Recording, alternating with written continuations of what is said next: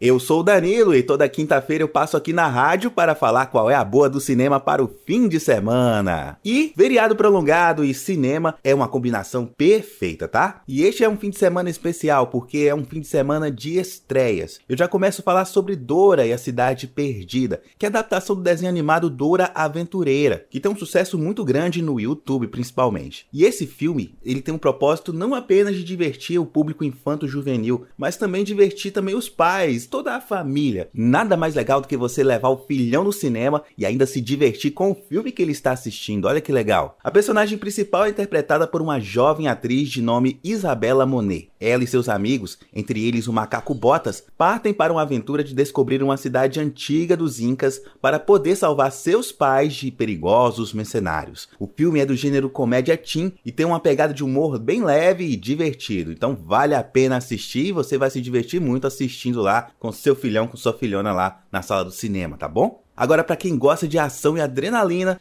a volta de Gerald Butler na pele do agente de segurança Mike Benning no filme Invasão ao Serviço Secreto. Vale a pena assistir porque só o trailer já é de tirar o fôlego. Após uma tentativa de assassinato ao presidente dos Estados Unidos, Mike Benning é injustamente acusado e levado sob custódia. Determinado a provar sua inocência, ele se torna alvo do FBI à medida que tenta encontrar o verdadeiro culpado. Ele vai precisar de toda a ajuda possível, seja de quem for para proteger sua família e salvar o país de um ataque sem precedentes. Esse é o terceiro filme da franquia Invasão. Se você já quiser pesquisar para assistir os outros dois, os outros dois são Invasão à Casa Branca, em 2013, e Invasão a Londres, de 2016. Para completar a lista de estreias, temos aí uma nova adaptação de As Panteras, e também para quem é fã de Tiro Lipa e Whindersson Nunes, tem a estreia de Os Passas 2, com Bruno de Luca e Tom Cavalcante no elenco. Aí você me pergunta, e Coringa? Tá passando Coringa ainda? Tá passando Coringa sim,